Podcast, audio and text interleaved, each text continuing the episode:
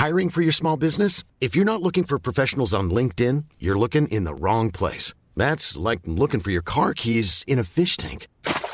LinkedIn helps you hire professionals you can't find anywhere else, even those who aren't actively searching for a new job but might be open to the perfect role. In a given month, over 70% of LinkedIn users don't even visit other leading job sites. So start looking in the right place. With LinkedIn, you can hire professionals like a professional. Post your free job on linkedin.com slash people today.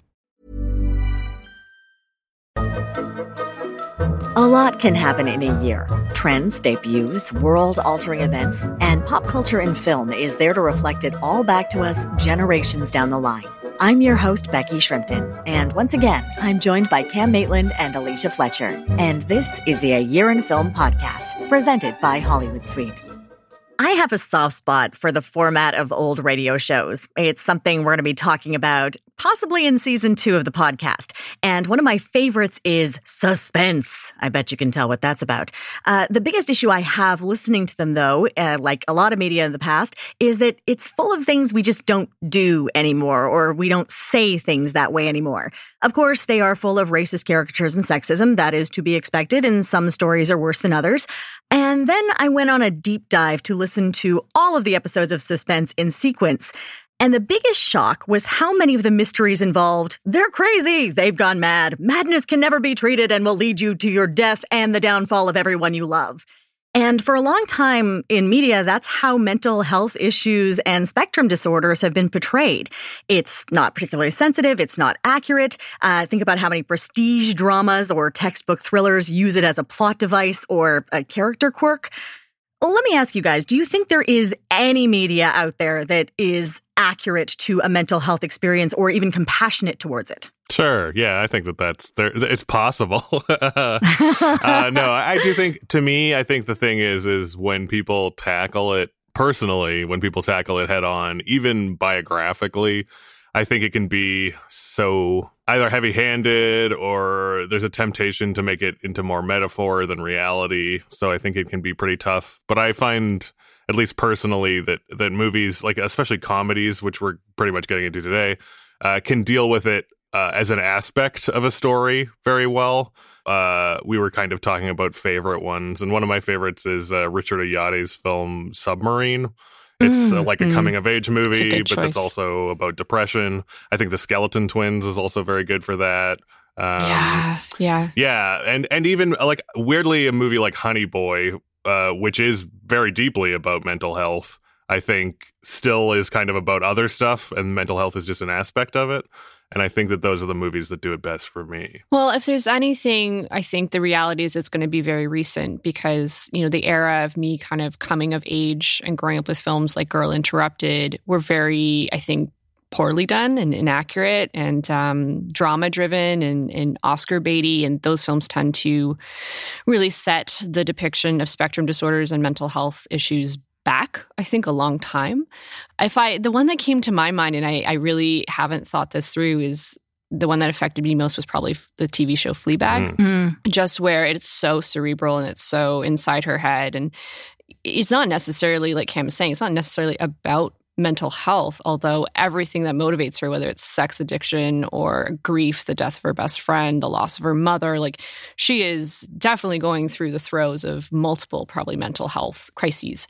You know, that's a very recent one that I think has had a lot of influence, probably on films and television and all media to Mhm. come. There's a lot of stuff happening in podcasting right now that I really like for nonfiction podcasts like uh, Hilarious World of Depression or uh, Terrible Thanks for Asking, but also in audio dramas, which I love. There's one specific one. It's a horror Oh. podcast called The Magnus Archives. I don't want to spoil it too much. It's awesome if you just dive in and let it unfold. But it's this world where there's fears are these big powers, and then underneath the fears, they have these kind of avatars that create chaos one of those big fears is this concept of the lonely, Mm. in that you are by yourself and you Hmm. can't touch other people, and other people can't touch you emotionally or physically. And when I heard this, I was like, oh, someone gets how I feel when I'm depressed. And uh, it was a really revelatory, happy sort of feeling.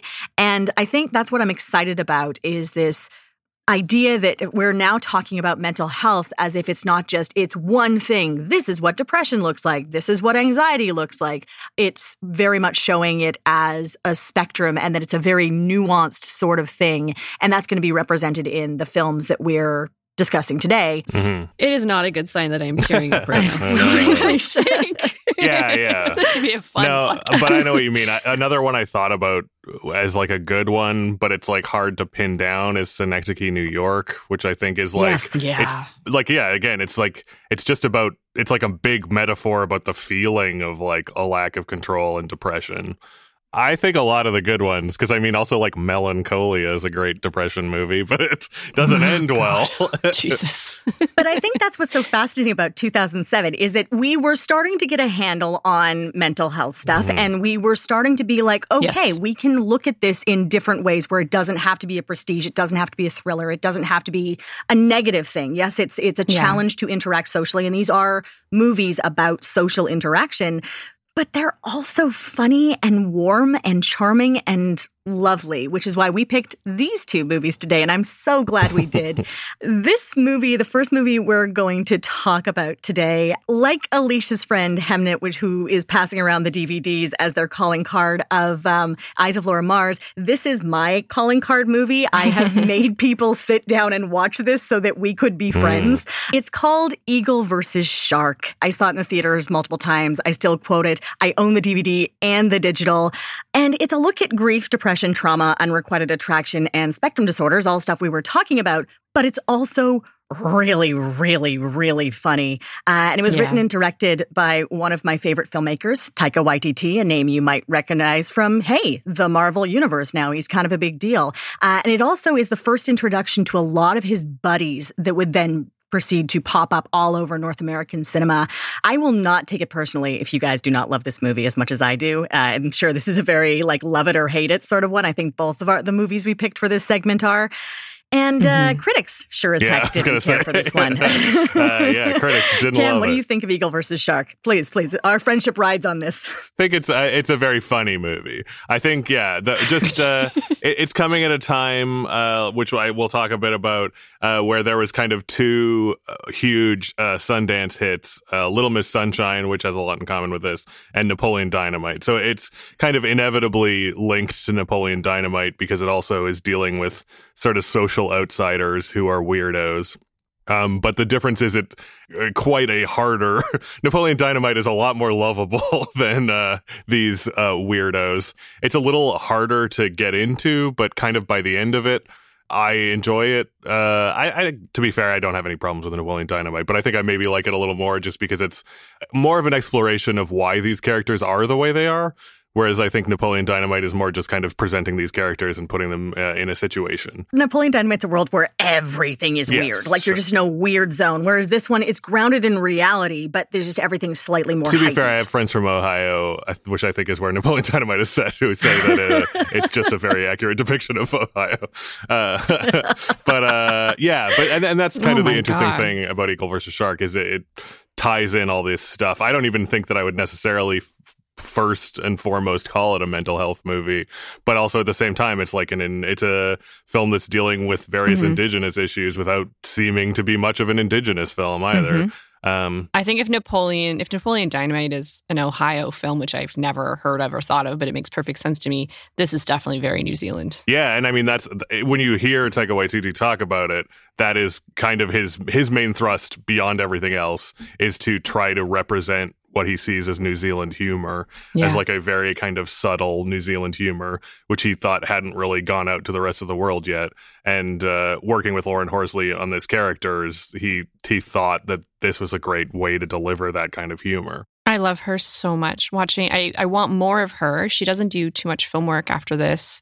She does a lot of stage, from my understanding. She's a predominantly yeah. stage actress. I fell in love with her so quickly, especially her role as this. Um, she works at a burger joint, which I think was based on a real kind of burger joint that Taika Waititi frequented, um, that are only known to New Zealand, or maybe it was a, it was a chicken, it was a chicken restaurant, I think. Okay, we haven't done this yet, so I just want to do a quick plot summary. Um, as you mentioned, Loren Horsley plays a character called Lily who works at a burger joint, and she has a massive crush on this character, Jared, played by Jemaine Clement, who talks a big game about how cool and accomplished he is, but um, he's a real jerk to Lily and the people around him, and he's not as good at things as he may say he is.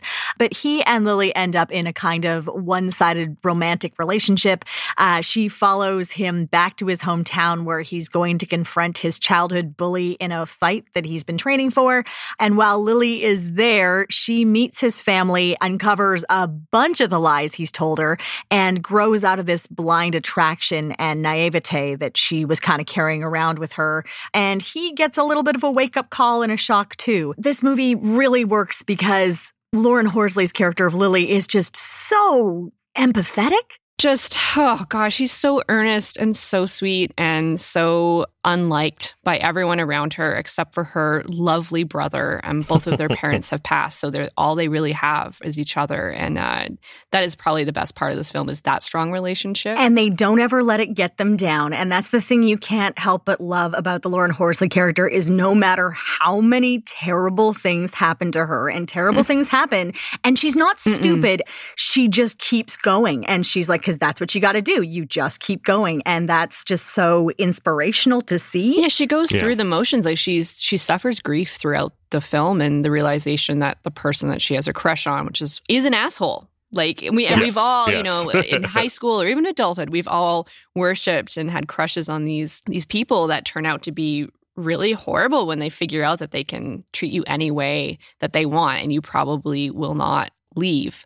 And so this sounds very grim, but with Taika Waititi's quirkiness, I think it plays very, very well. And I found myself really relating to it, even though it's like very um, much stuck in this kind of fantasy world of like there's stop motion animation at certain points, there's a music video at certain points. It's very much if you're a fan of Flight of the Conchords, which my God, am I a fan of Flight of the Conchords? Yep.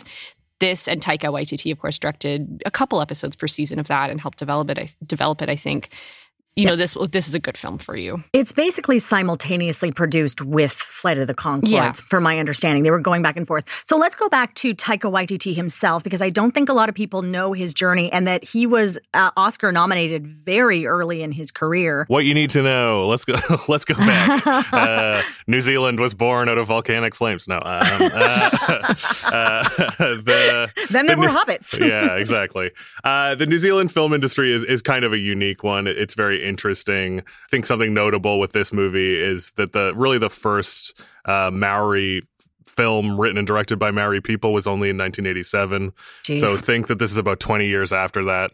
New Zealand film was going through a big boom at the time. Uh, of course, partially thanks to uh, Lord of the Rings, mm-hmm. uh, which uh, was a canny investment by Peter Jackson, making everything shot in his home country and with crews.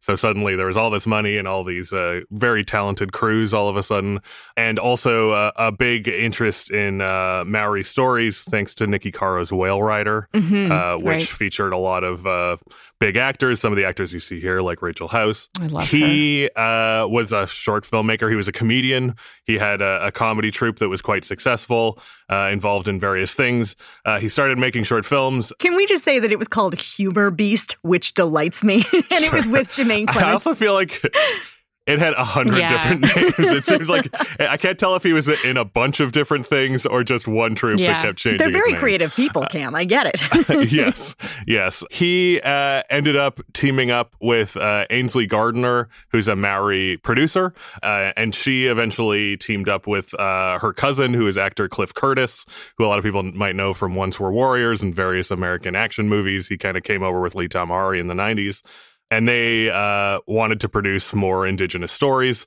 She read his scripts and really loved them.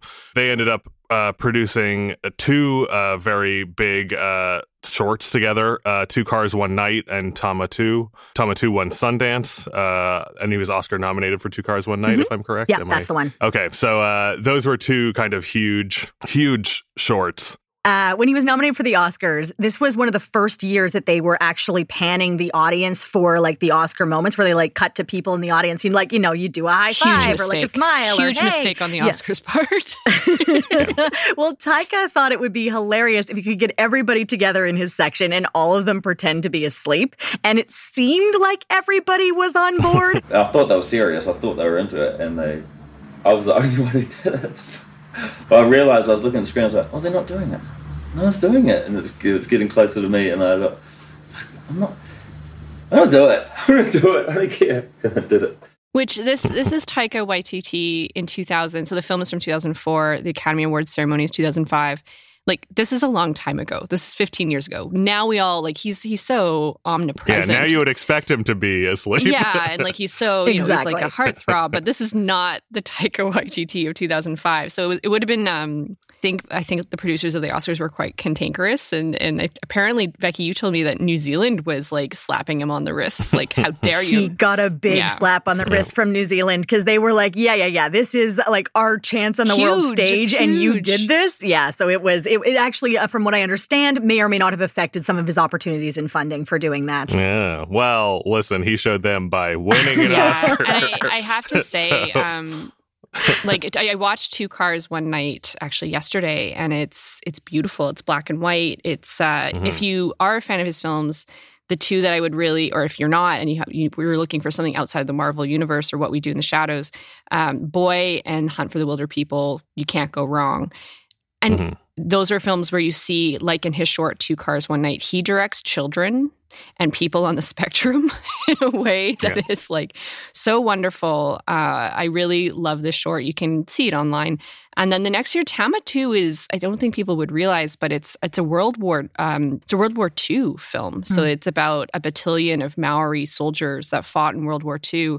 And I saw it when TIFF presented their indigenous uh, one of the largest indigenous filmmaking retrospectives up to that point in 2013, and they included all of Taika's shorts. And Tama Tū was such a theatrical film. It was it was incredible. So as much as maybe he didn't get as many opportunities after pissing off the Academy Awards in all of New Zealand, he still was churning out these shorts up until the point of Eagle versus Shark in 2007 that were pretty wildly successful. Would Tama Tū be like an indication that he was capable of doing a Marvel movie? Because you kind of look at his stuff and yes. he's got like a lot of indie comedies, very quirky, very small. So Tama Tū would be like, yeah, yeah, this guy can handle a bigger, a bigger set piece. Yeah, he filmed it in a like a recently imploded Wellington factory or something like department store. I can't remember. So he made that look like the rubble of World War II in Europe. Um, I believe it was Europe. I God, it's been so long since I've seen it, and it's not super available. It's been a solid seven or eight years, but. Mm. Uh, yeah, there's special effects. There's, you know, it's it's about, it, but it's also like very interpersonal drama about, you know, the shared culture of these Maori soldiers that no one gives credit to in World War II histories. Um, I think we feel similar to that with with our Canadian history in, in World War One and World War II. But uh, yeah, I would say that that's definitely an indication that he was, you know, this very short film, I believe is like 10 or 12 minutes, able to handle, was about to handle 20 years later these incredibly high budget films. Getting to go to Sundance a number of times and see his films at Sundance, where he was like the hottest filmmaker, but still the public hadn't caught on yet uh, is some of the happiest memories of my life. It's like being at the premiere of Hunt for the Wilderpeople with Sam Neill and Taika and his child actor, and it was just like, first of all, the most hilarious Q and A you could ever imagine, but also just a very magical experience. And then seeing where he is now is just like, well, it all makes sense. And it makes sense mm-hmm. when you watch Eagle versus Shark. I watch this and I see yeah. as a debut, feature debut, I see it. I absolutely see it revisiting this film because, like you, I saw this early when it came out and I absolutely loved it. I have a little bit more hesitation today, just slightly, with how it deals with the Jemaine Clement character. Agreed. But uh, I, I think this is a wonderful film. Yeah, it's interesting too when you talk about these shorts and like kind of his uh the interest in him is that boy, as you said, is, is very close to Two Cars One Night, and it's and it's really it. a feature adaptation of Two Cars One Night, and he yes. was working on it, but nobody was really that interested in it, so yeah. that's why they switched over to Eagle versus Shark to come between them because it kind of hits more, like I say, that Napoleon Dynamite tone, mm-hmm. and and mm-hmm. the year before was the Foot Fist Way by Jody Hill, which is kind mm-hmm. of the same sort of tonally uh, thing. And it also there's interestingly just like a movement of these sort of non rom com things, you know, like uh, Me, You, and Everyone We Know, and Wrist right. Cutters and stuff like that. Like uh, these indie sort of responses to the glossy 90s rom-com so it's interesting that he chose yeah not chose kind of was chosen for him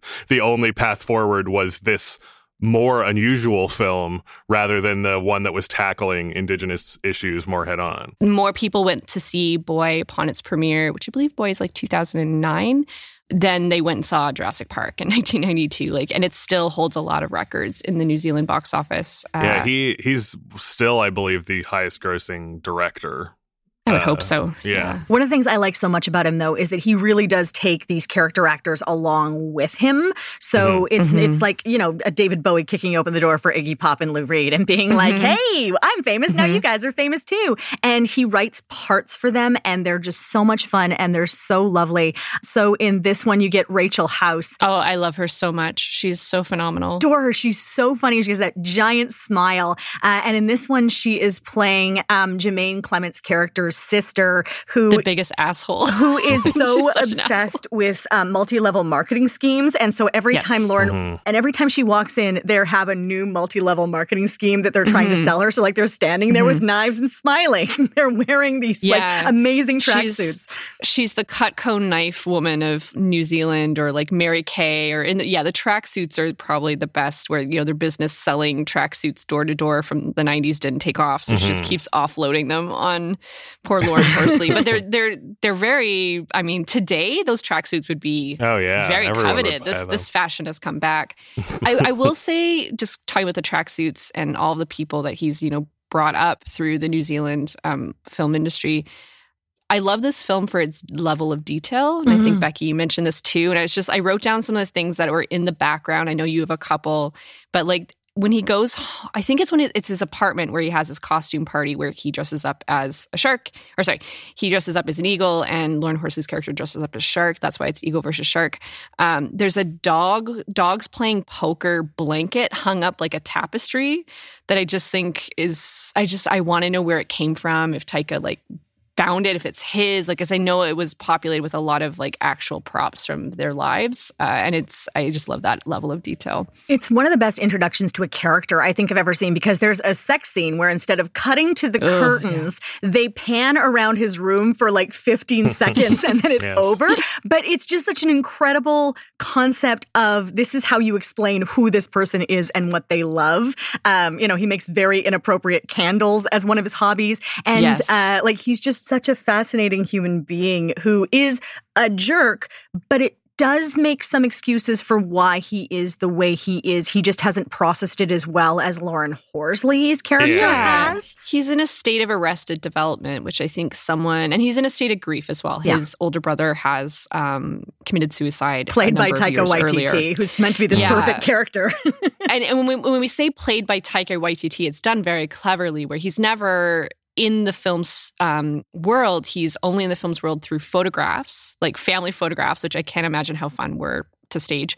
And then um, his father keeps watching this video of uh, his deceased son winning a, a, marathon. So he's in like archival video and and photo frames, and that's it. He's, it doesn't appear elsewhere, and it's. Uh, a very gentle nod, which I think is done quite well. Uh, I think one of the things I also loved about this, because I remember very distinctly when I saw this in 2007, the audience going almost silent, and this is a spoiler, go watch the movie, um, of when he's uh, confronting his bully and he discovers that his bully yeah. is actually in a wheelchair. He was in an accident yeah. and he is mm. now a, um, yeah. um, a paraplegic. And um, instead, and he apologizes to the Jemaine Clement character and says, Look, I'm yes. sorry I did this to you. And I'm sorry I made you feel this way.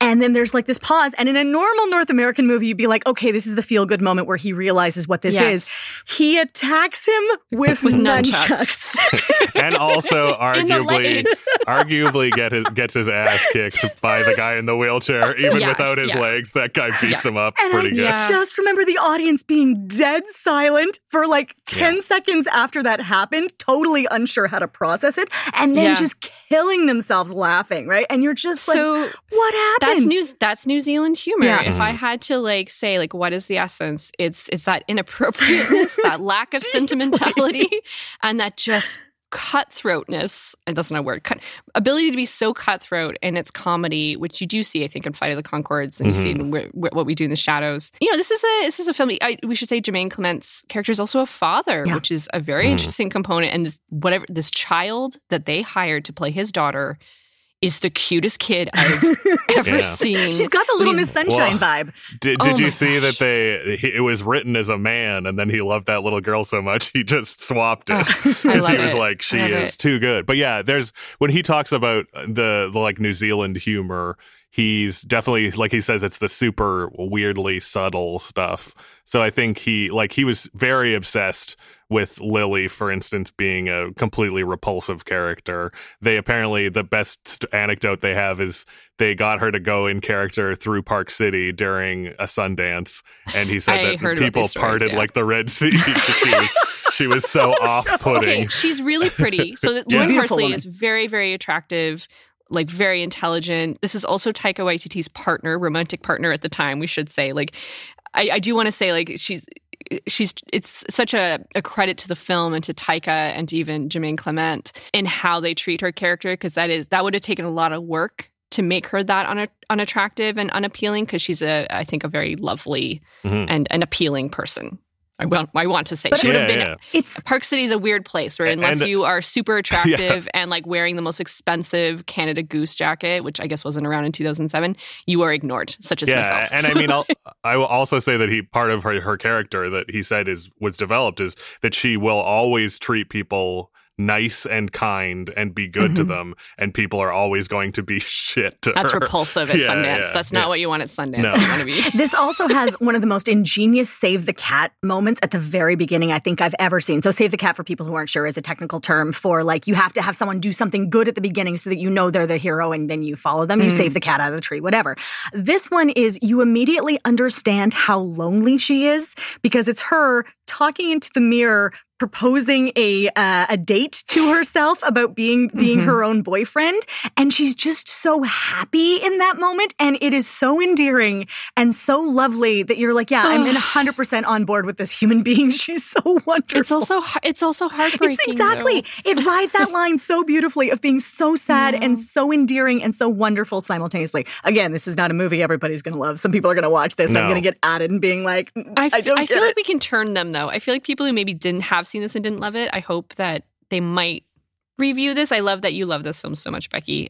Yeah. Because it's one of those movies I really want more people to see, even if they hate it. Yes. It's just that was apparent. It's just it such great. an unusual little treasure, yeah. little gem that's just got so much in it. Um, and I just yeah. have such respect, as you said it earlier, Alicia, for the details um, of like the consistency of so many things. So, like in the background uh, of Jared's apartment, there's a little note that says, You owe $257. Stop calling Samoa! Exclamation point. Yeah, um, I don't know what that means. The, I love it. I love it. The the Oh, I guess um, like he's called he's, Samoa he's, and his yes. roommates. Right. Yes, and the guy, uh, I think the guy the that he wants to fight Samoa. is in Samoa. Yeah. yeah. You're right. I mean, we talked about how the critics weren't totally sure how they felt about this one because it's it's pretty freaking weird. But our next one was more critically acclaimed. In fact, it got nominated for an Oscar for writing, um, and it was a year that was stacked for uh, writing noms for women. And so Nancy Oliver was researching an article for a magazine, and she stumbled upon RealDoll.com, and her brain wheels got turning about who would order an anatomically correct sex doll. And so instead of making a movie about a perverted killer or a gross out comedy about how weird that was, which, let's face it, is the direction most people would have gone, Nancy Oliver asked a bunch of different questions. Uh, Alicia, you love this. Like, I love Eagle versus Shark. Let's talk Lars and the Real Girl. Yeah, I, I saw this when it came out and I, I, loved it then. But I have to say, in prepping this podcast episode, I was very concerned that a rewatch would make it sort of lesser in my eyes. I wasn't sure that this film had aged well in 13 years. Um, and for me, anyway, and I don't know if Cam feels this way or you do, Becky, it actually is, is gotten better. And I, I, I don't entirely understand how, but. Um, I loved rewatching this film. I loved it so, so much. Um, Nancy Oliver, people who are interested in her work, she would be very well known for having written episodes of um, Six Feet Under. And if there were a tone that I would say this film really strikes, it is it is a Six Feet Under kind of tone, which is probably why I love it so much. It is about oh, Ryan Gosling plays a loner who lives on the property of his brother. Well, it's because it's formerly his parents' property. He lives in a garage. He has very few friends, but he's a functional. I don't want to like give a term. He might be on the spectrum. He might be suffering depression. It might be both. Um, but he he's functional. He goes to work. He you know he, he functions. But he does see that his brother, whose wife is pregnant, is moving on with his life, and he is not. So, and everyone in the town, they live in a, it's supposed to be Minnesota. I think right? it's Wisconsin. Wisconsin. Yep, Wisconsin. Spoiler alert, it's definitely like King City, Elora, Alton. It's all around Ontario. Yep. But uh, it's it's meant to be like in a very like kind of isolated, very cold, wintry town. So, you know, townspeople just stick together and they they only they get married and you have kids and that's that's your life. And he hasn't done that. And everyone always keeps asking, him, like, when are you gonna start dating? Everyone you know, seems so obsessed with his dating life. yes. Every scene. Yeah, They're like, Did you meet somebody? He's young and attractive and and hasn't dated. And so that's really alarming for people. And I think think if he lived in a city, it wouldn't be, but it is a circumstance of his location. And so he just shows up with a sex doll.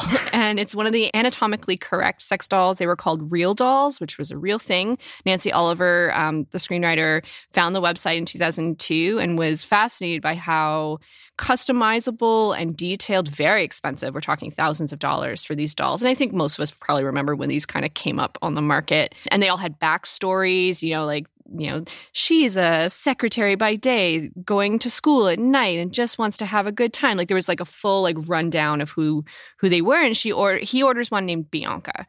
And Bianca shows up and he tells his brother and sister that, you know, he's got a new girlfriend, but, you know, she's she's um, in a wheelchair. She doesn't talk a lot. Um, English is her second language. She's a missionary. And then lo and behold, he wheels her in and it's it's the sex doll.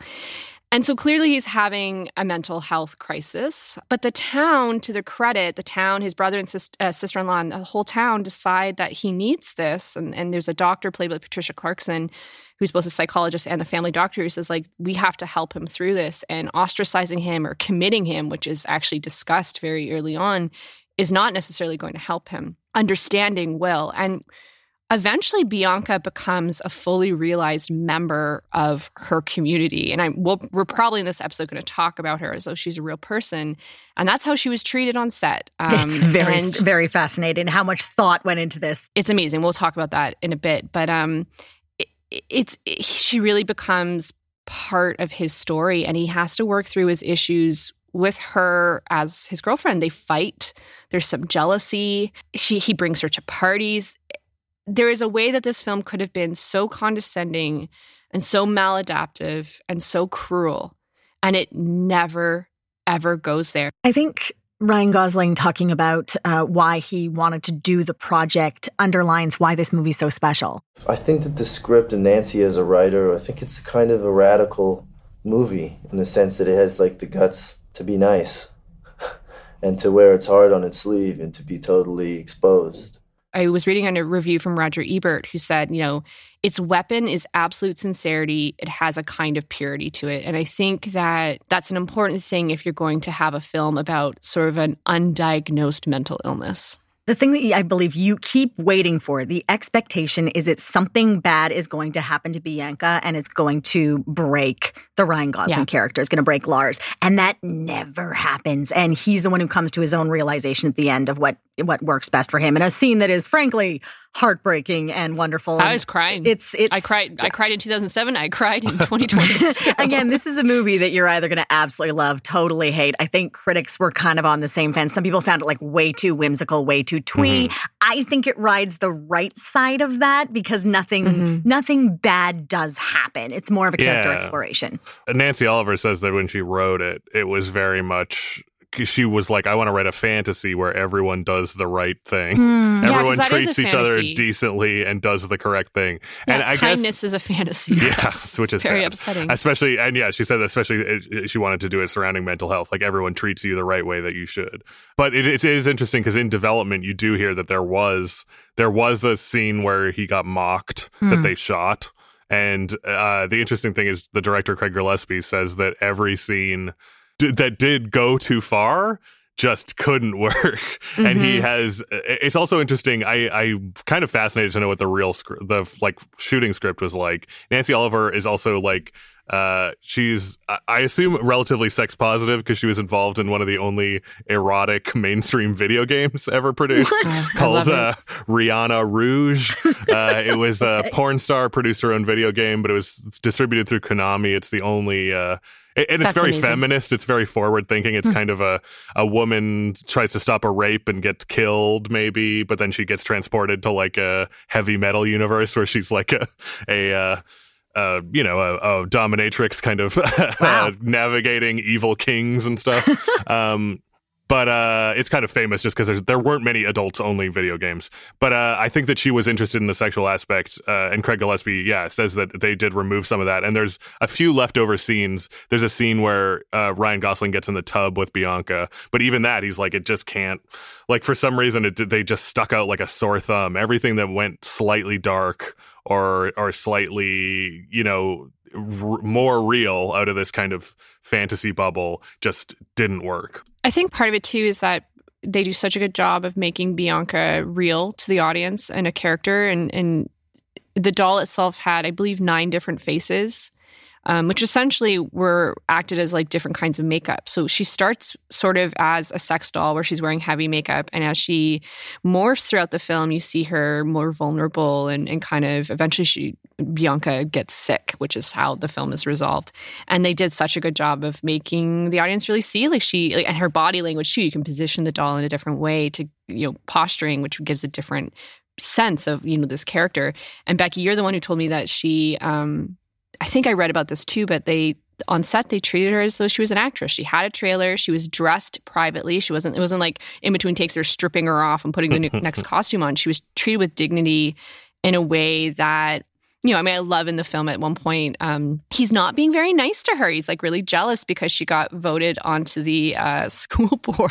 she's, she's he, too busy she, for him. Yeah. And he's just like, what is, and you see them yelling in a car. And one of the um, townspeople who's kind of helping her, uh, she just like points her finger at him. And he's like, she's like, I don't like your tone. She has her own life. And I was just like, this how did this film do this? Yeah. I was mad too at how he treated her. I was just like, you know, because she's treated, she's she's um, characterized early in the film as sort of challenged and has possibly disability, and it, the fact is she's a sex doll, but that would explain why she doesn't walk. And and the thing is, you know, she gets her own life and her own friends, and she gets a job at the mall. Literally, she gets a job at the mall selling clothing, and like I'm happy for her.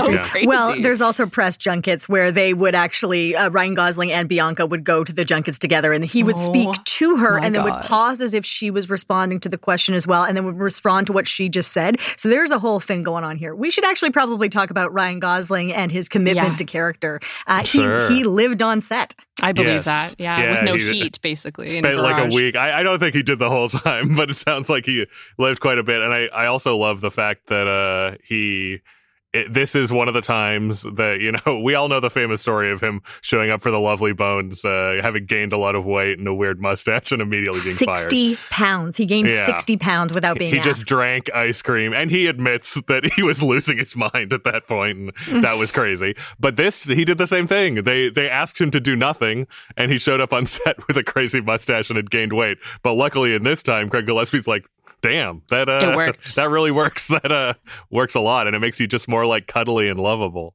And I noticed the studio was really frustrated because they were mm. like, he was he was a heartthrob. I mean, come on. Well, the Notebook, right? It was the yeah, Notebook. He, was, was off the Notebook. The Notebook was his most famous thing. and the they really wanted him to lose the mustache. They were like, okay, we understand why he gained twenty or thirty pounds. I guess he's still like such an attractive man in this film. Yeah. Um, but the, he was he like put his foot down. He's like, the mustache is a is a milestone of this character, and and I mean, it's true. Like, I, it, the mustache works so well, as does the off-brand vintage Patagonia puffer jacket, which is now very fashionable. Great today. sweaters throughout yeah. as well. Oh Everybody's oh got a good sweater on. Yeah.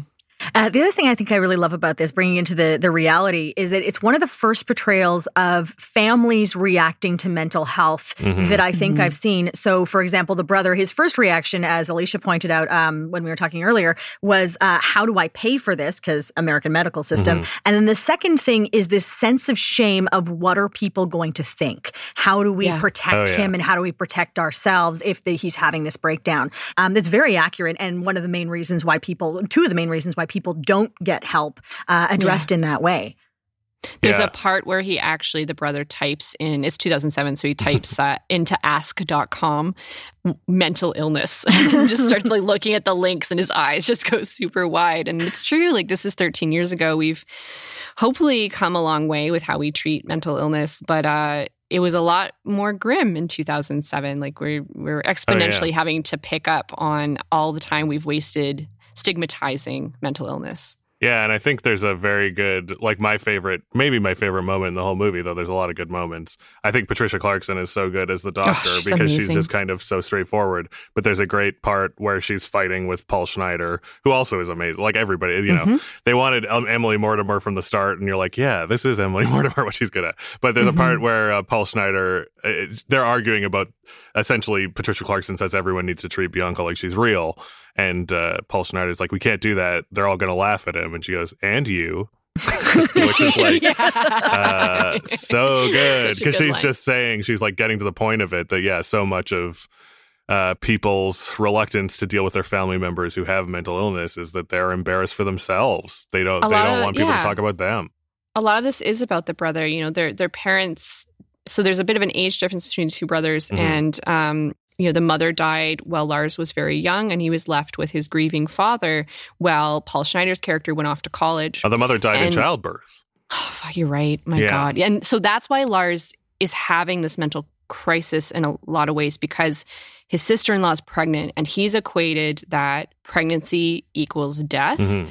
um, especially childbirth equals death, and it's his fault. And so you it's a it's a nice I've forgotten about that. Thank you, Cam. Yeah. So he's really having some struggles, but um, it's a lot of the brother confronting, you know, how he's never uh, really repaired that relationship with his brother. He, he has to apologize, saying, like, I left you with a mentally ill man and I went off and lived my life and got married and I'm happy and you live in the garage. Like, he literally lives in the garage because they live in their parents' former house and they built him an apartment in the garage. And it's just, it's, uh, everyone has to confront their own ideas of what mental health is in the in the film, not just Lars, but even like the townspeople. Yeah, and and so much of Paul Schneider's thing is he's they have found a detente where like he like he's likes Lars living in the garage and being a kind of weird guy and not mm-hmm. dealing with it, and that's kind of why they were so interested in Emily Mortimer for the character because she doesn't have a huge arc, but her whole thing is just she is the one who's like, I-, I, can't stand your brother living in the garage anymore. I must get him to come to breakfast. she and, and, uh, literally uh, tackles integrate. him at one point, which yeah. I love. Pregnant, f- pregnant yes. tackles him in the snow. Yeah. Um, I, I don't know. I, I I also think a lot about the film Harvey from 1950, mm-hmm. which if you haven't seen Harvey, it's a pretty famous classic film. It stars Jimmy Stewart as someone who has an imaginary, I believe he's a nine foot rabbit. He's a functional that alcoholic, is, but they don't actually say that, do they? That's true. Okay. Yeah, he drinks a lot. Well, I mean, the rabbit's an alcoholic, I think. and then he's just, sure. Harvey's just keeping him company yeah. at the bar, is my understanding of that mm. situation. Um, and I, I love Harvey. It's I would really recommend it, but it's you know, his family has a lot of shame, and is. And if we're talking about mental health, let me tell you, mental health in 1950 was the, those two words didn't even yeah. go together. That was not that was no. not two words put in the same sentence. Just crazy. Yeah, I see a lot of Harvey in uh, Lars and the Real Girl, and I also see a lot of like Preston Sturges, like the absurdity and the mm. but the sincerity and the, the the tolerance is all there. Yeah. I think also if you like movies like this, an interesting thing to look for, it doesn't always come up, but there's this weird uh, award called the Humanitas Prize, hmm. uh, which hmm. is for art that depicts humanity in a meaningful way. Uh, and Lars and the Real Girl won it alongside uh, the Diving Bell and the Butterfly, oh, which is yeah. kind of an interesting yeah. dual match. But if you like these movies that kind of explore the aspects of, like you say, and I think it quite often involves religion and and and loving one another. But yeah, the, uh, always look up what won the Humanitas Prize. It's kind of an unusual thing. Unusual is certainly the word to describe the two romances in the movies we just talked about and possibly in the two next movies we're going to talk about after the break. So, when we come back, did you know that chipmunks don't have eyebrows? It's why you never know what they're thinking. So, they had to be added onto a CGI chipmunk character in one of the movies we're going to be talking about. That's coming up after the break. In the A Year in Film series, we know that the historical context in which movies are made matters. And you can't argue that one of the biggest influences into North American culture, be it from the lives it affected and cut short to the fictional movies made about their reign of terror, is Charles Manson and the Manson family. Now, if you're like me and you are number one, a nerd for true crime, and number two, fascinated by how a group of individuals could affect culture so deeply, check out the definitive six part docuseries Helter Skelter, an American myth and Hollywood Suite is the only place you're going to be able to catch it in Canada. Part 1 airs February 11th at 9 p.m. Eastern Time and every Thursday until the season finale on March 18th. And the episodes drop on demand the day after the premiere. So if you're listening to this podcast in the future, the whole series may just be available to binge right now. That's Helter Skelter, an American myth, starting February 11th to give new context to the way you watch movies. Hiring for your small business? If you're not looking for professionals on LinkedIn, you're looking in the wrong place. That's like looking for your car keys in a fish tank. LinkedIn helps you hire professionals you can't find anywhere else, even those who aren't actively searching for a new job but might be open to the perfect role. In a given month, over 70% of LinkedIn users don't even visit other leading job sites. So start looking in the right place. With LinkedIn, you can hire professionals like a professional. Post your free job on linkedin.com slash people today. Hey there, it's Michelle Norris. I'm host of a podcast called Your Mama's Kitchen. When I travel, I'm usually looking for a way to find a taste of home when I'm not at home. And one of the things I love to do when I am at home is entertain. And Airbnb allows me to do that. When I was in California recently, I rented a house that had a great kitchen. And when we were sitting around the table, we we're all thinking, we're in someone else's house. Someone could be in all of our homes as well. If you have a home, but you're not always at home, you have an Airbnb. Your home might be worth more than you think. Find out how much at airbnb.com/slash host. When I say the words Disney princess, what pops up for you? A protagonist innocent in the ways of the world as evil outside forces conspire against them? Women with giant eyes singing to animals? A wholesome happily ever after.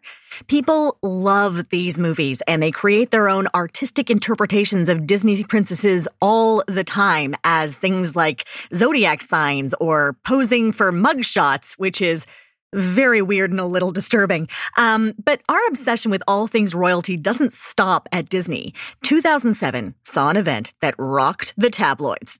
I'm talking rocked. Prince William and Kate Middleton broke up for a whole three months. Guys, who cares? Genuinely, who cares? But why do we care about this so much? Well, I don't know. I mean, I guess it's a, to me, I guess I think it's always a dream, the dream of uh, being swept up into the royalty somehow. It, it's just fairy tale stuff probably i don't know you want my cynical take? It's probably like uh, people come up with this to make capitalism seem fine and uh, that, that, that we'll always think that there's a chance to escape the constant grind of uh, work and uh, you know probably back in the day being a serf maybe some prince will love you. Um, but yeah. I remember being a kid that they were like really trying to push William as the heartthrob. Uh, he was in all the teen magazines. He was in Tiger Beat. He had those spreads. He was one of the people who made those like little like page boy caps worn backwards sure. at the Canadian Olympics, like a big thing. They were trying to make him a fashion icon. Yeah. I also think, I mean, Harry was just too much of a screw up, even as a young man. they were afraid of Harry. But Kate Middleton really was this like, uh, this like plucked from obscurity, even though her parents were multimillionaires and she had a stunning education, um, and she's going to live this dream. And they did the same thing to Diana. And there's this whole narrative of uh, you too could be plucked from obscurity, and now you're a princess for sure. whatever that means. Yeah, I know. Uh, Grace Kelly, you know, they're all they're all out there so much disdain for, the royal family. Like, well, I think we're all also past our sell by date when it comes to royal people marrying us. So. Yeah, I guess so. You'd think by like 2007, because a lot of people grew up with these this Disney concept of what being a princess was that they were going to like swoop in and take care of you and everything was going to be okay. If you're going to subvert that, how do you go about that? Um, do you do a gender swap on the main character? Do you add a swashbuckling cross-dressing pirate? Uh, how about a rapidly decaying Michelle Pfeiffer? Because uh, 2007 saw the release of a movie that could have easily fit into the Disney storytelling tradition, but it was based on like a way darker story by everyone's favorite goth uncle, Neil Gaiman. The adaptation loses some of the original story's darkness. It was a graphic novel and then it was a novel novel. And the messaging was about the pursuit of beauty and immortality and the dangers within that. And it ends in a very different way than the movie does. Um, but the movie makes up for that in looking at partner compatibility, coming into your own. This is another movie that I genuinely love and have no idea why more people don't know about. Uh, I think 2007 actually might be my favorite year for all the movies that we've done.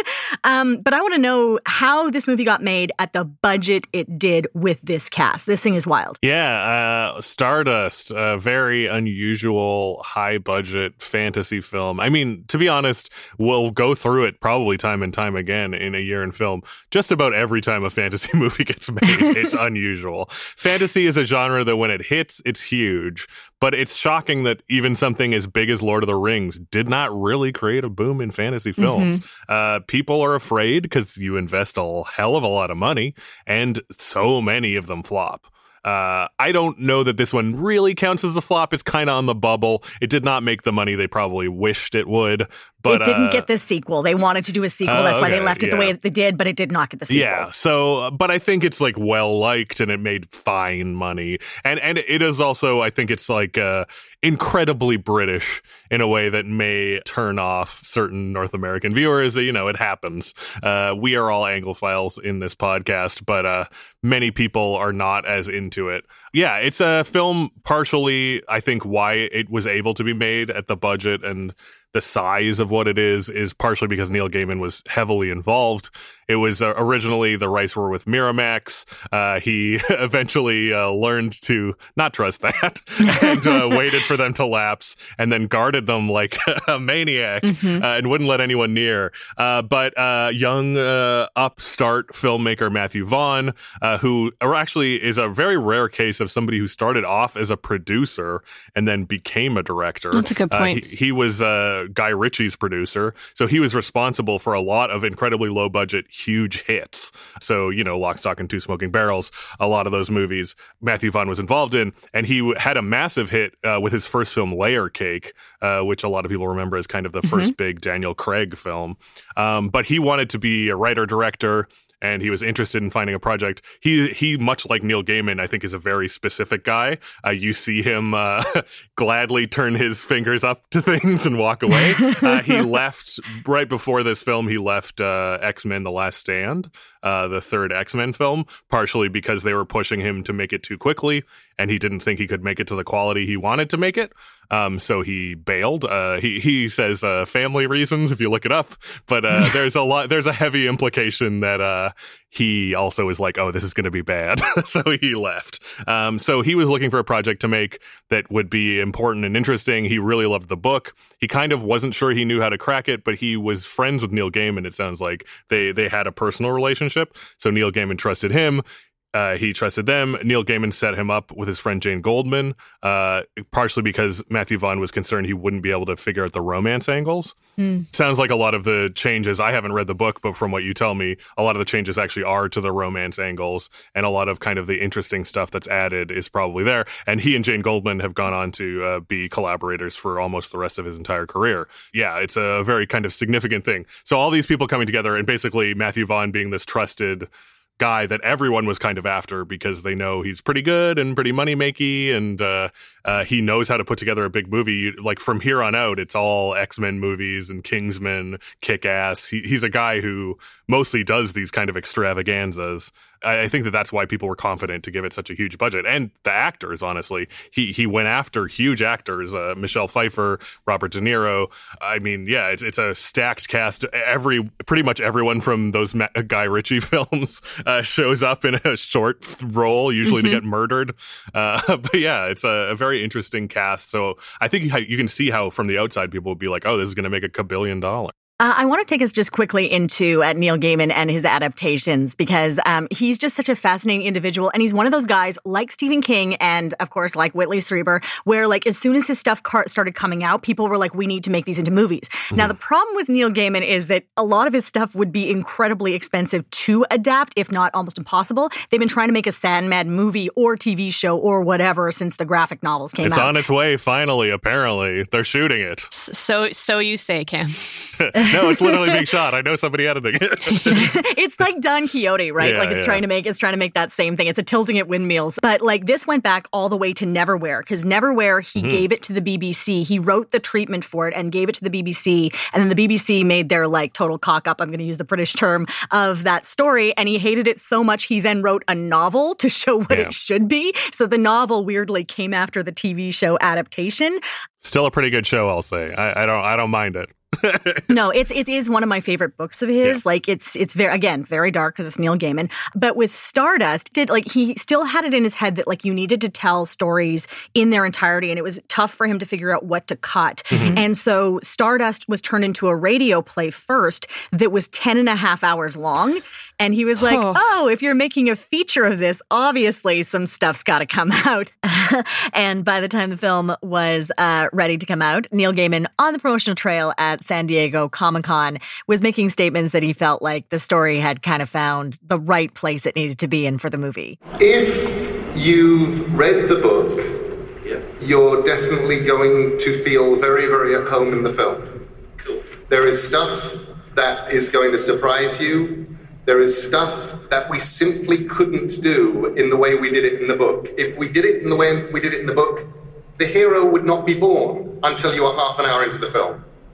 This would be a problem, especially in today's fast moving world. And I will say, the movie is even like five movies mm-hmm. in one movie. I would not fault somebody being like, there is too much going on. It absolutely could be streamlined. I, I really yeah. liked it, but one of my notes was this needs trimming. Like, but it's still excellent. Yeah, and every performance is so fun. You kind of don't mind, uh, you know, going back to Ricky Gervais as the weird guy, or you know, yeah. uh, for instance, I think that they the, the role that Michelle Pfeiffer has is v- very small in the novel, but uh, they made her a kind of a through character throughout, and she's great. Oh, she's the best in this. She's like the yeah, best part of this. So film. good. If you like Kingsman and the Secret Circle, this is going to be your yeah your way to get in because it is again like a bunch of different warring campaigns going against one central unit and yeah. so it's got it's got that same kind of mystique to it i guess so the premise of this film is that there's this like british world where there's two uh, sides of this wall uh, there's the town in like the world we live in and then there's the town in like this magical world where like there's sky pirates and witches and magic yeah. is real it's just all fantasy stuff it's very neil gaiman in his like yeah. if you cross this border now you're in a different realm and like mm-hmm. 90% of his novels are about that that, right? Yeah. And so a yeah, so the, the shooting star falls. The shooting star ends up being a woman. There's a um a young man who's like our Disney princess style character who mm-hmm. believes he's in love with this other woman, played by a very young Sienna from, Miller from Layer Cake, right?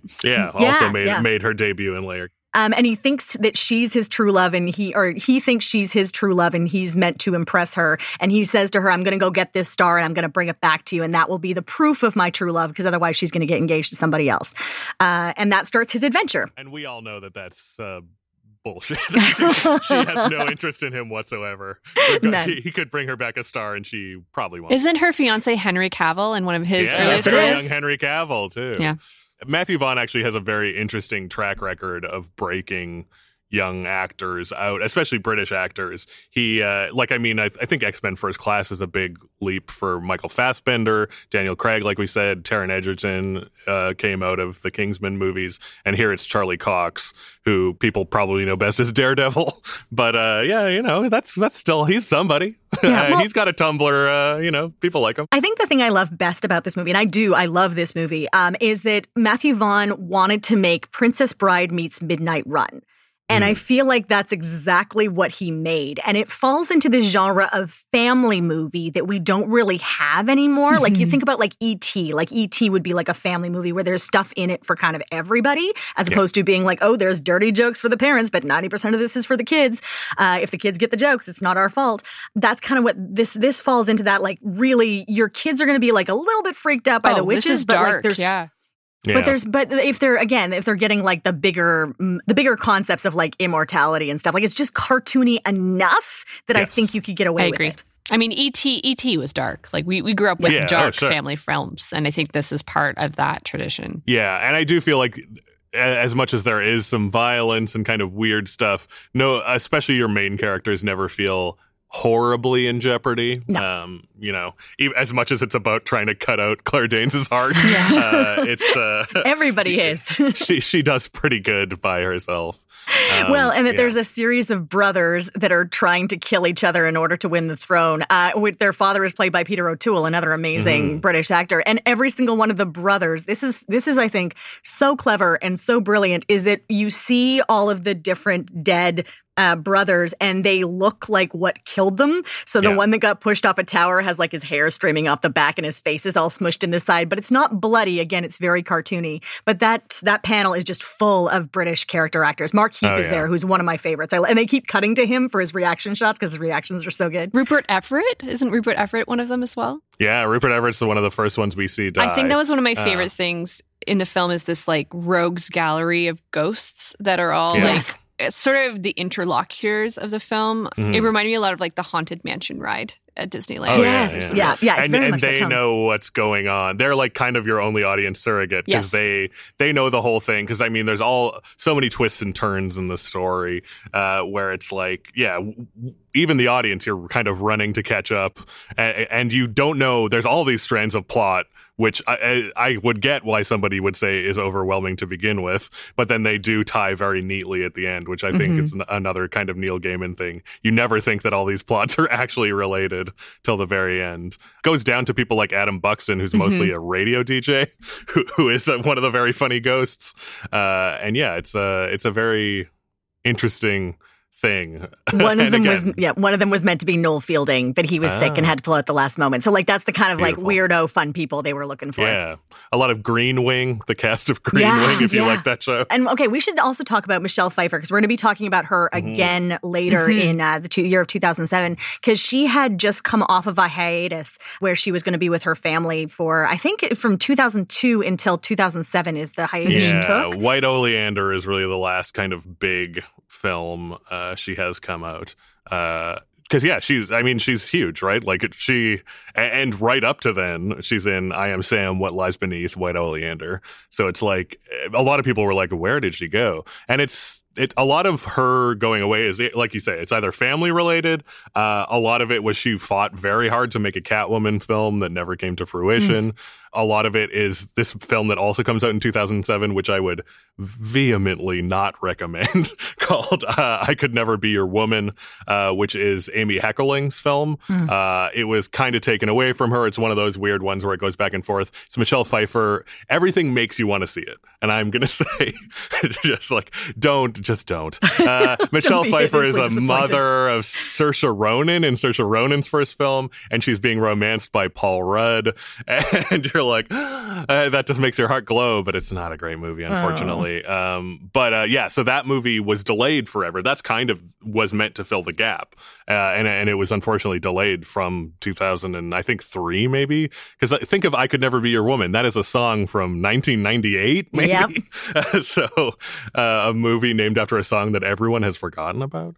Uh, but yeah, this year you see her come back with that Hairspray and Stardust, and especially in Hairspray and Stardust, back to good villain roles. Huge well, and that's what I was thinking. Yeah. And she's also ugly on the inside in one and ugly on the outside in the other, mm-hmm. which is mm-hmm. really interesting. And with her being like ugly on the outside, I mean, for most of her villain roles, she's still playing incredibly beautiful people. And on this one, she's just covered in prosthetics. I would forget that I looked like that after a while, and I'd be standing talking to somebody, and they would have this expression, and be kind of like, and I would be sitting there talking to them, thinking, "What's wrong with them? Are they, you know, are they upset with me?" If I said, and I would forget that I looked so hideous.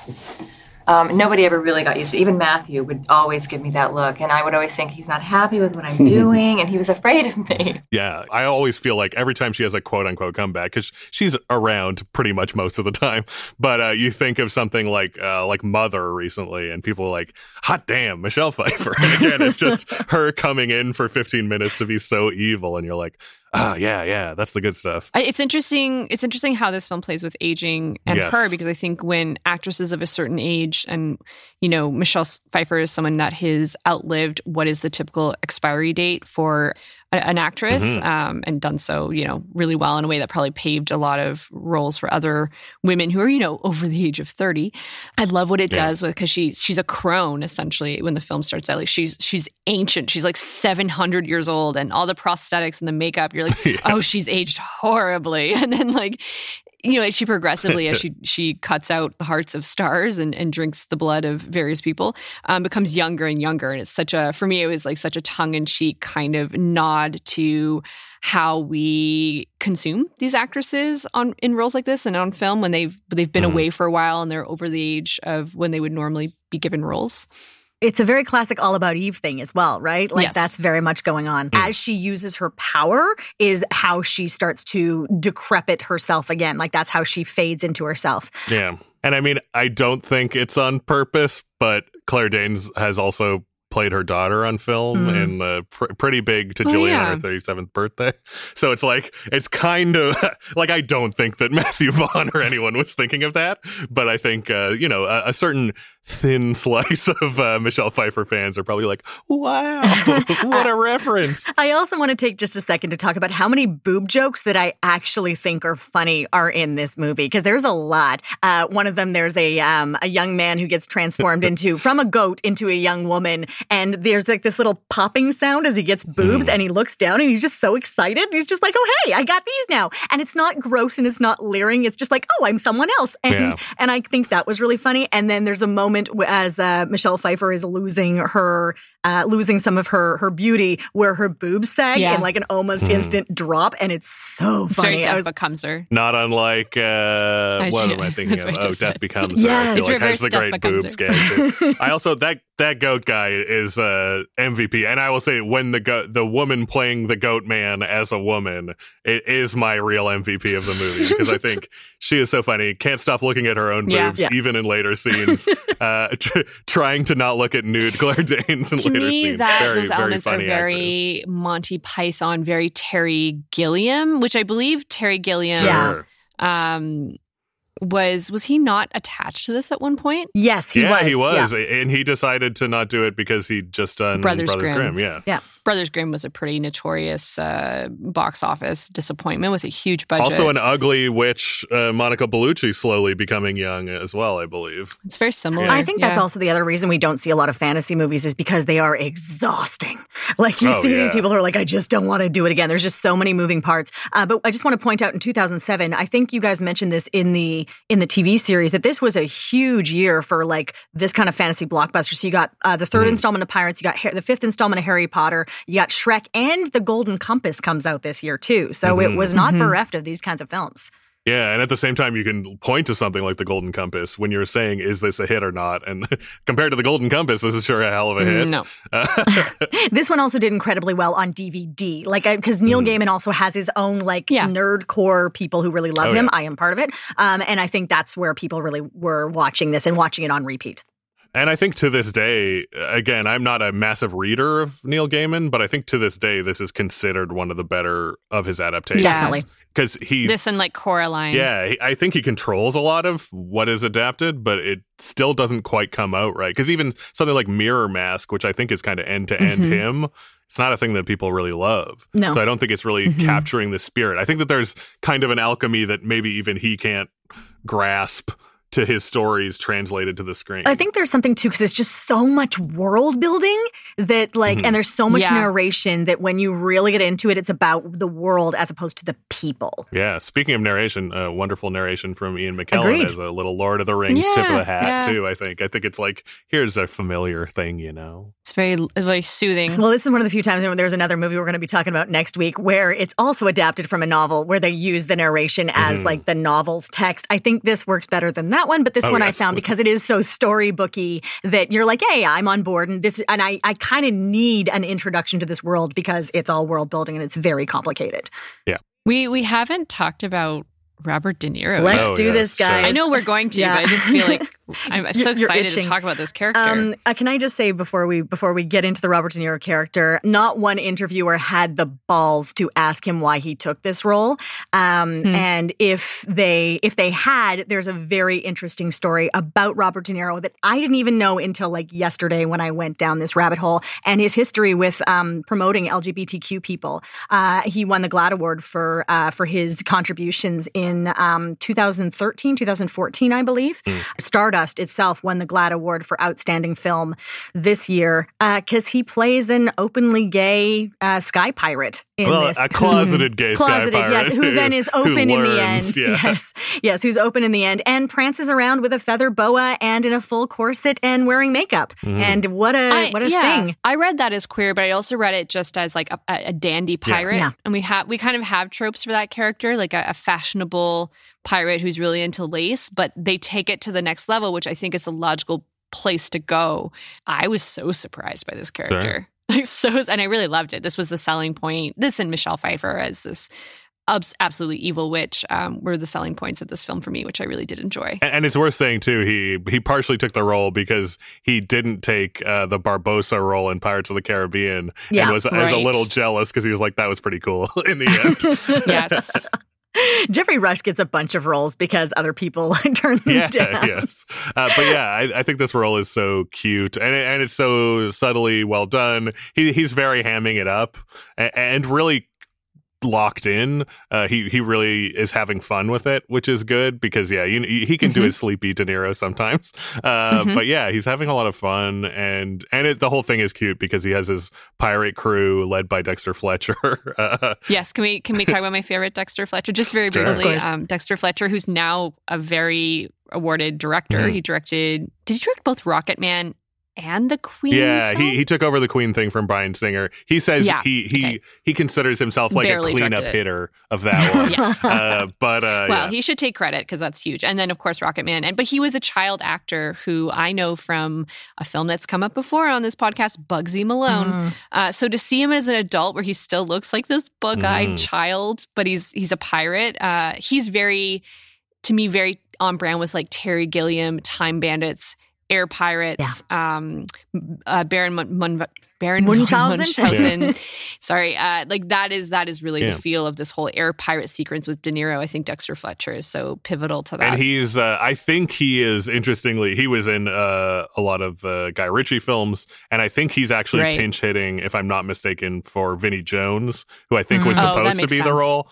But I think Dexter Fletcher yeah. is so much cuter because the whole thing is that the yeah. he knew the whole time that De Niro was this guy, but they just liked him and they wanted him to be their captain. Yeah, yeah. The captain has to pretend to be like villainous yeah. and he's going to murder everyone. It's the Dread like, Pirate Roberts thing, right? Where like the name is yes. passed along. It's this you have to yes. have that aura of evil around you, but he's just he's got this on the other side of them. And this is so much about it. Again, this is a movie about coming into your own and learning who you actually are and what you actually want.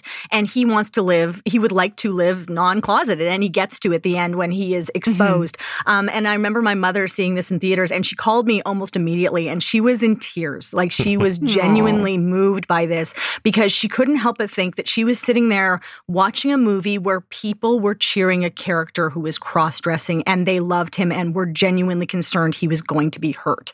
And she could mm-hmm. not think of another time where that ever could have happened. And it was just such a sign of progress for her. She was so joyous.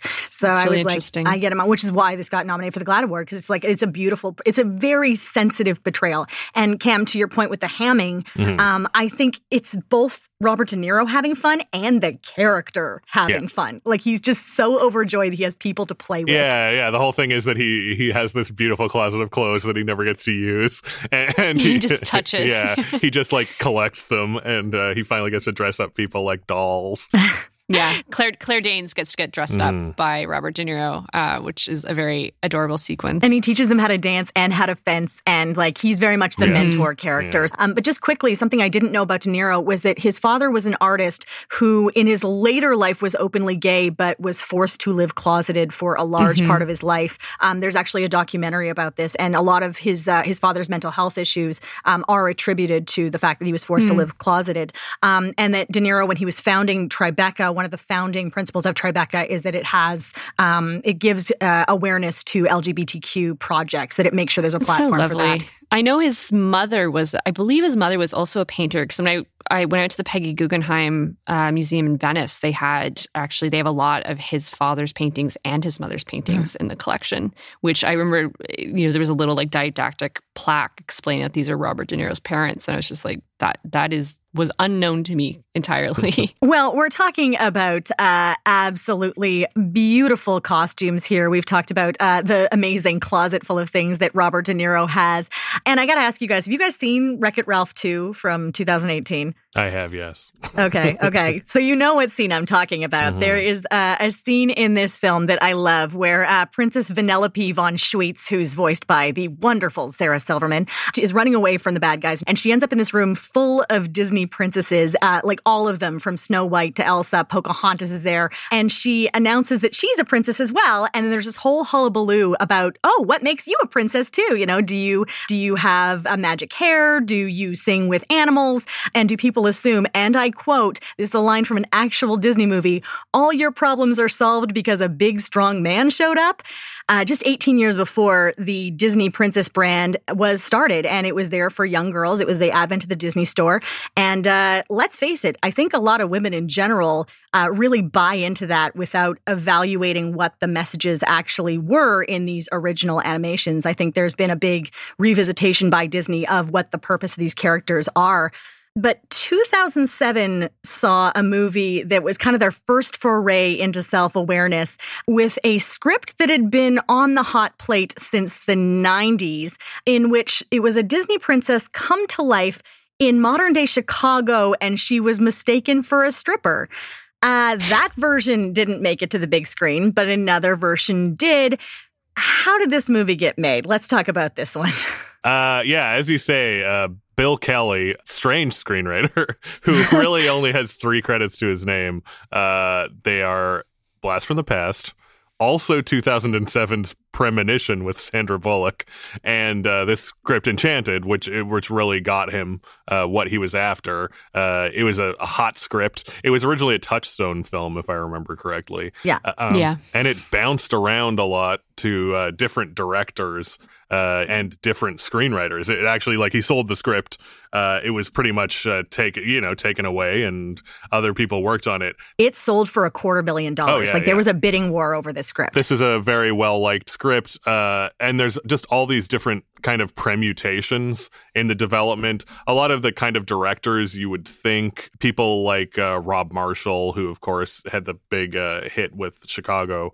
The weird thing is, it was originally kind of an R-rated comedy. They say it's in the in the vein of Fast Times at Ridgemont High or American Pie. So I think that there's it's hard to picture that. Yeah, it's hard to picture. Uh, there was uh, apparently at one point they really wanted Weird Al to do the songs in it, uh, which I am, am w- wish uh, would exist. Uh, briefly, uh, I don't know if you guys know, but uh, Jerry Bruckheimer was a very big part of the Disney brand for a brief moment uh, mm-hmm. with stuff like Prince of Persia, National Treasure, The Sorcerer's Apprentice, the much forgotten. So the Nicolas Cage films. yes. The Nicolas Cage yes, the Disney Nicolas, canon? the brief Nicolas Cage science of Disney. mm-hmm, uh, so mm-hmm. director Jon Turteltaub, who was involved in those, he had it. Adam Shankman, uh, another kind of musical guy, was involved. But yeah, the, the script bumped around. Uh, eventually ended up with Kevin Lima, who is mostly an animation director at Disney. Uh, he actually brought back. Bill Kelly to work on it again. Uh, but I think by this point it had become much more of a uh, light parody, but uh, Kevin Lima really wanted it to be kind of a tribute to Disney, uh, Disney yeah. history and Disney princesses. Uh, so, which I think it is. Yeah, they came together. Yeah, I think it's it's light on the parody, harder on the we love Disney. Mm-hmm, uh, yeah. So yeah, by that's kind of 2007. But like what we're talking about as well, it's also a real low point, I think, for uh, Disney caring about mm-hmm. princesses. Mm-hmm. Uh, mm-hmm. Really, if you count the last of the kind of official Disney princess films to come out was Mulan, uh, and the next one to come out would be Tangled. And I think even Tangled, as much as it's a fairly Disney princess, it's an action movie. Really, yeah. the whole thing yeah. is like Rapunzel's actiony. So really, the next it takes till uh, the Princess and the Frog, and even that one, yeah. not quite the same. Uh, Frozen, not quite the same. So it's kind of the, in the middle of this shakeup of what people thought of of princesses and a rebrand. And we should say that uh, no official princesses actually come out of this film in an odd no, way. and nor can it because they had planned to make uh, Giselle, the uh, Amy Adams character, part of the Disney Princess Pantheon, and then they realized they would have to pay likeness rights forever to Amy Adams and her estate, and that was not going to happen. How did they not realize that in the beginning? Because I feel like Disney and copyright is a very yeah. There's also there's also a fascinating uh, like thread, which I think they're like Disney nerds would also uh, have a problem that Giselle is not a princess. That in fact Nancy is the princess. That's uh, right. Idina Menzel is the only princess that comes out yeah. of this film. Um, it's such an interesting moment in Disney's history, and we've talked about on on the podcast kind of where Disney was in, in the 1970s when we did British animation. But if you think about 2007 or when this was be in production in 2006, by that point Disney had completely pivoted to CGI animation and and had kind of let go of their house of classic film animators. So when it came time to you know do the, the first portion of Enchanted is of course uh, traditionally 2D animated hand drawn animation. Although I do think there's some element of computer assistance in this for sure. They had no one to do it in house. And you know that's changed a little bit today, but it's a sad moment. So they had to go to another animation company, which was James Baxter Animation. James Baxter um, had worked as a character designer in the 90s for Disney. So he designed a lot of the characters in Lion King and then most significantly Beauty and the Beast, which mm. I see a lot of Beauty and the Beast in terms of the animation style in the early portions where they're in Andalasia, which is the, the fictional uh, fairy tale animated town. It's kind of, it's, it's interesting it's an interesting style because when I was watching it, I'm like, it is definitely Disney style, far removed because mm-hmm. we're so not used to seeing classic animation from this era, from you know the the late aughts. I don't know. How did you guys feel about it? Like, how did you feel about the early? I agree. Animation? I don't. I again, it's I my thing that I come back and forth on. I think this is a cute movie. I think it's uh, charming. I do too. Uh, get a kid to watch it. I think it is a, a god awful attempt at parody. If it's if it thinks it's a parody of anything, it's BS. And that starts with the fact that the animation to me I would make it look like Snow White. I would make it look like mm-hmm. a classic. classic, classic and, and I think Kevin Lima, he, you can read, he has a very specific vision of a unique kind of animation, which is not what Disney is like. I think he wanted the faces to be a bit different to connect with the live action actors. But I think unfortunately it just like doesn't work because it doesn't feel like Disney animation at all. Like yeah. you watch something like The Simpsons or Family Guy parody Disney animation, and it looks like Disney animation. There's better. a way to make it yeah. look Disney. Well, yeah. I think it's brushstrokes. Mm-hmm. That's my biggest thing is what Enchanted looks like to me and this isn't necessarily criticism because it, it's just how it was historically, is when Disney went back and restored for like endless DVD versions or Blu-rays when they went back and like digitally restored. And I put that in quotes and I realized they can see it on Zoom. You cannot see it listening to me, but this is in quotes digitally restored. you know, what they would do is just like doing Snow White or doing Pinocchio would be automated and you would get all the hand brushstrokes that you would see from these you know the, the famous old men who animated disney are gone they would recolorize a lot of the films and make them kind of like you know like dora the explorer purple does not exist in 1937 mm-hmm. and there it is all of a sudden in snow white which was never how snow white looked and to me watching the early portion of enchanted is like what watching how disney has bastardized their own animation by making it look too smooth and too clean cut. And it's interesting because Kevin Lima also worked, he was a character animator for Little Mermaid, for Rescuers Down Under, for Oliver and Company, and then he directed Goofy Movie and Tarzan. Yeah, which I people like. I, I think that the interesting thing too is this is coming off of an era which I think just now is being reassessed. Uh, an actual interesting era in Disney animation. Stuff yes. like Goofy Movie, uh, stuff like uh, Atlantis. Tarzan uh, Hercules, Hercules, yeah. and I also think stuff like the same year Meet the Robinsons came out, which was kind which of is awesome. Yeah, and I think a lot yeah, of people these are all like good films. these are great movies, uh, but it was Disney trying to find itself and going, eh, no, eh, no. And again, I think it's like it's interesting. You can read a lot of Kevin Lima talking about what he wanted in this animated visual style, but I think what I want and probably what audiences want is a parody of Disney. like yes, yeah. which it's not. I want to take us back into like what this ori- was originally intended to be, and Touchstone, and Who Framed Roger Rabbit, and yeah. that sort of feeling. Because we haven't talked at all about Michael Eisner and what a controversial figure he is yeah. in Disney history. Because he was like the Disney Renaissance golden boy. He gave us Little Mermaid, Beauty and the Beast, like era Aladdin. That was like that really turned Disney around. Because we talked in the '70s and the '80s about how they were really struggling. So he came mm-hmm. in and like reinvented that whole thing. But then he started to stretch a little too far. He was the mm. one who was like, "We're having Euro Disney," which yeah. was like a notorious issue. Oh, um, oh, I enjoy I enjoy a Euro Disney. Yeah. I'm just going to point that out there. That's the last Disney park sure. I visited. I, actually, I like every time uh, TGIF went to Disneyland, all of his uh, vertical integration of brands. Totally. Well, he's also the one who started Disney Cruise Lines, um, and mm. he also started Touchstone, which was meant to be like the adult brand of Disney. So like Splash went through there, and of course, yeah. Who Framed Roger Rabbit, which is an obvious parallel and, to I this. I mean, yeah, Splash is a real uh, Enchanted.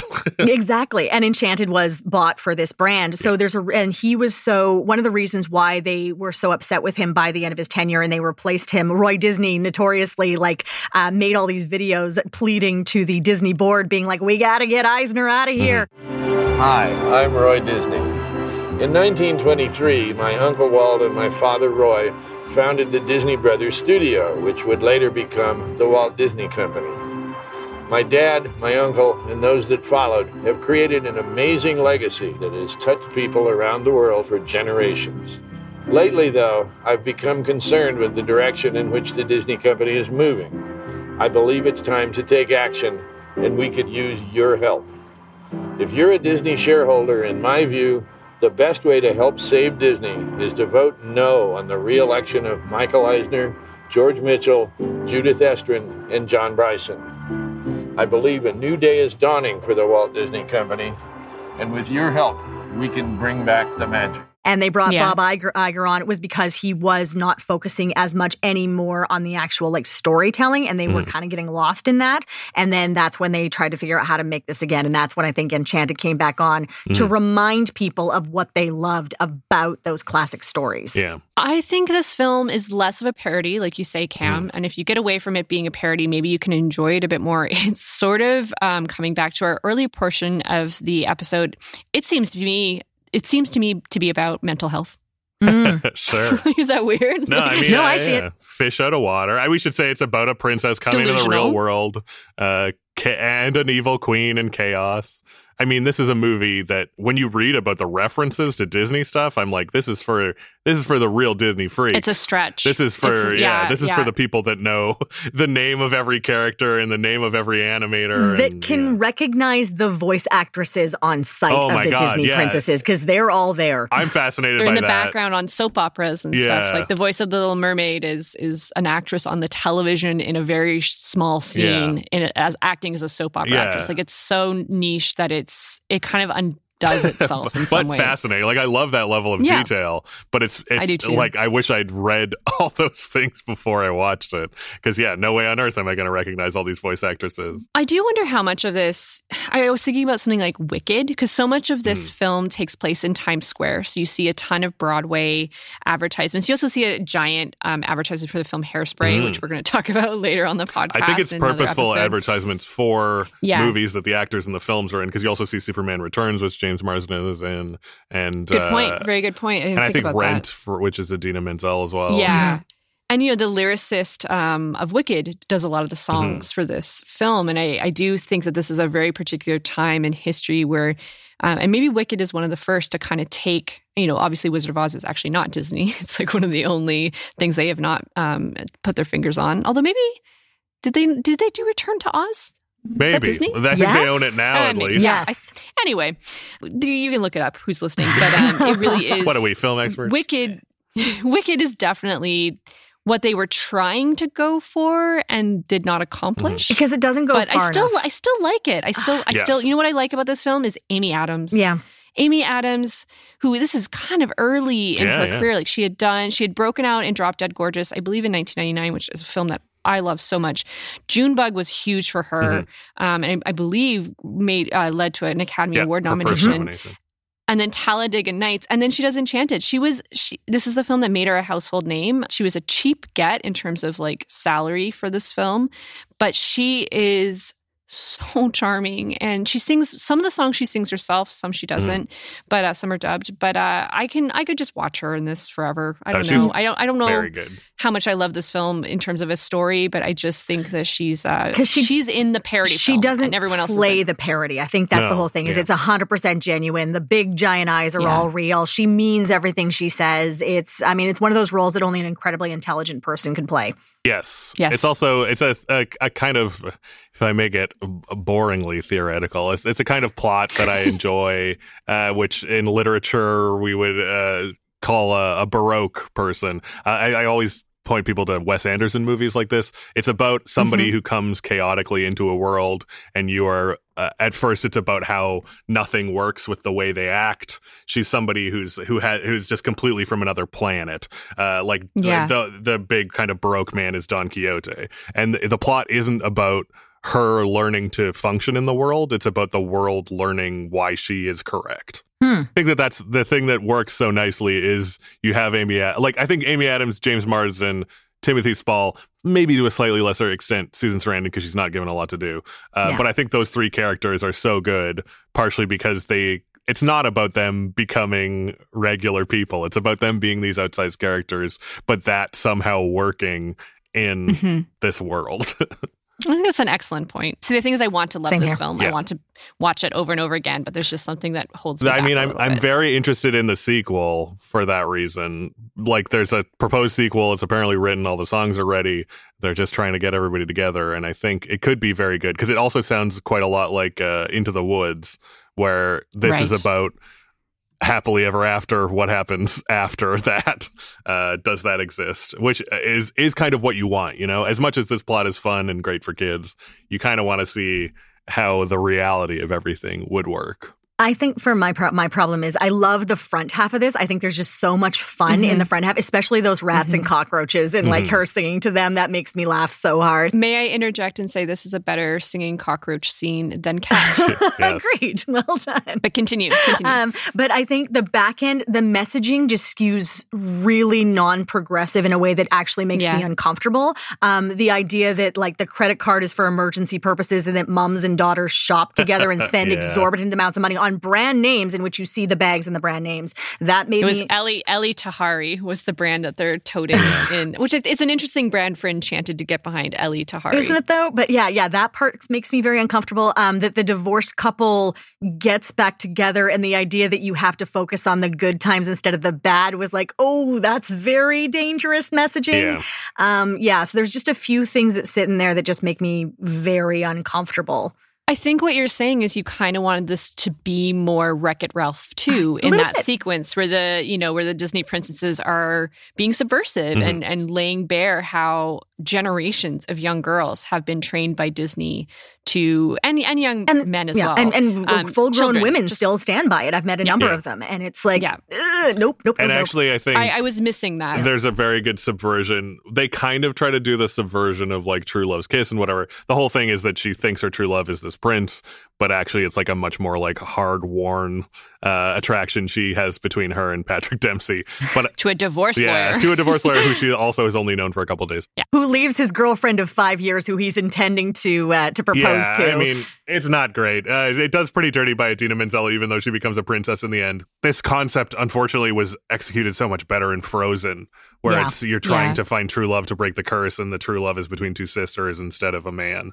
Uh, I think something like this had. I think I hope Frozen exists because of a film like this. I hope yeah. this was just a stepping stone. I mean, maybe that's a good way to look at Enchanted. Is it is still only 2007, yeah. and that was 13 years ago, and Disney was not quite ready to go full blown. Like, look at how we messed you all up. and, I, and I think, like like we were saying, if you look at the following princess movies, I think all of them, yes. even down to Princess and the Frog, do it. Uh, I love the princess. Do it a lot frog. differently because I mean, it. Princess and the Frog is uh, the princess aspect is is you know not it's not as princessy as it's princessy. Tangled, like I say, is an action movie, and it is also about yeah. not trusting the guy. Like Flynn Rider is a, a jerk, and, and, then yeah, almost every princess movie since is about not trusting the guy and well, guys being and evil. then Pix Pixar gets injected at a certain point. Like this is pre Pixar mm-hmm. Disney. So once you get the injection of Pixar, which has always been a little bit more nuanced with how they treat their female characters, if you think about a character like Jessie or Bo in Peep Toy Story. in Toy Story 4. Yeah.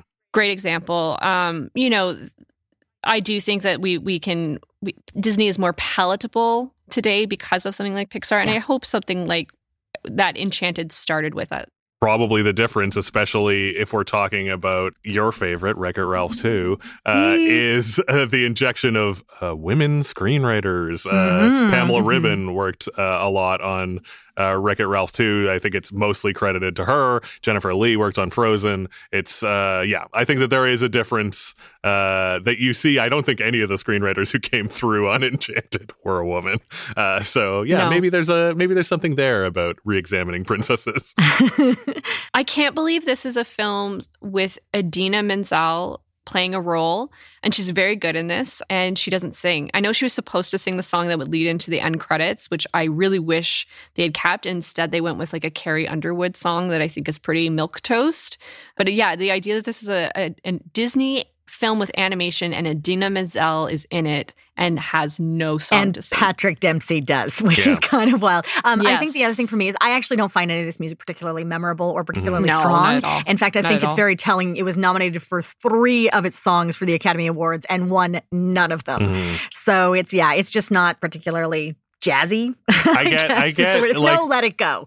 They get stuck in my head when I see it again, but it, yeah. it ends yes. pretty quickly. Like I think "Happy Working Song," uh, which is worth yes. look up her Oscar performance of it. Very charming.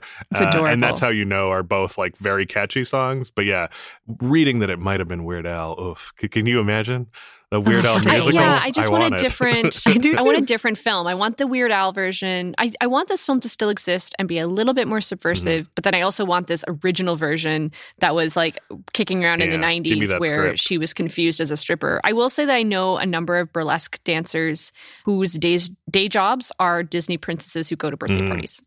That is a real thing. Yeah. That's a real thing. There's a that sounds like a great modern Disney princess gets mistaken for the fake Disney princess at a kids party. Um, but yeah, I you're yeah, I think and I think actually Becky what you say that you like the first half more than the second half my gut tells me the first half is more like that original script because uh, that's the cockroaches yeah. flying in and stuff. Uh, there's a lot more, and and arguably she's mistaken for a sex worker. Uh, yes, at one point, yes. All right. Well, I think that is the perfect place to uh, divorce this episode. Head on out. Uh, we're into some more really fun stuff next episode. I'm so excited for this. This more. I love 2007, guys. There's so many good movies. Um, so that's all for this week. Uh, I want to thank Cameron Maitland Thank you so much. Uh, thank you, Becky. More uh, James Marsden, Timothy Spall, Michelle Pfeiffer to go. Yeah. Thank you very much, Alicia Fletcher. Thank you. Can I give a shout out just uh, to end the episode? Always, always. Uh, I'd like to shout out Rosalie McIntosh, who was Bianca's Wrangler, as well as Carrie Bowen, which was the assistant Bianca Wrangler on Lars and the Real Girl. if you are out there, please contact us. I have questions. Yeah. and we would love to speak with you and possibly high five you once the pandemic is over. yes. That would be lovely. I'm in awe. Mm. Yes. You can join us again in two weeks where we're going to look at a movie where Steve Martin, Robin Williams, and Tom Hanks were up for a role that ended up going to John Travolta. You know which one I'm talking about. And we're also going to talk about zombies and river monsters. It's going to be a great episode. That's coming up in two weeks. Thanks for joining us for this episode of the A Year in Film podcast from Hollywood Suite. If you enjoyed the show, please remember to rate and review us on your podcast platform. Want to chat with us and find more great content? Find us on Facebook, Instagram, Twitter, at Hollywood Suite, the home of the movies that shaped the 70s, 80s, 90s, and 2000s. Hollywood Suite lets you experience movies the way they were meant to be seen, uncut and commercial free on four HD channels and on demand. Learn how you can subscribe today at hollywoodsuite.ca. The A Year in Film podcast is hosted and produced by Becky Shrimpton, Alicia Fletcher, and Cam Maitland. Supervising producer is Ryan Maines. Executive producers are David Kines and Julie Kumaria. Creative consultant is Emily Gagne. Audio engineering by Kevin Lipset. Until next time. Could you tell him that justice is waiting for him? Is waiting for you. Okay, Justin. Thank you. Bye bye. No justice. Whether you're a morning person or a bedtime procrastinator, everyone deserves a mattress that works for their style. And you'll find the best mattress for you at Ashley. The new Tempur-Adapt collection at Ashley brings you one-of-a-kind body-conforming technology, making every sleep tailored to be your best. The collection also features cool-to-the-touch covers and motion absorption to help minimize sleep disruptions from partners, pets, or kids. Shop the all-new Tempur-Adapt collection at Ashley, in-store or online at ashley.com. Ashley, for the love of home.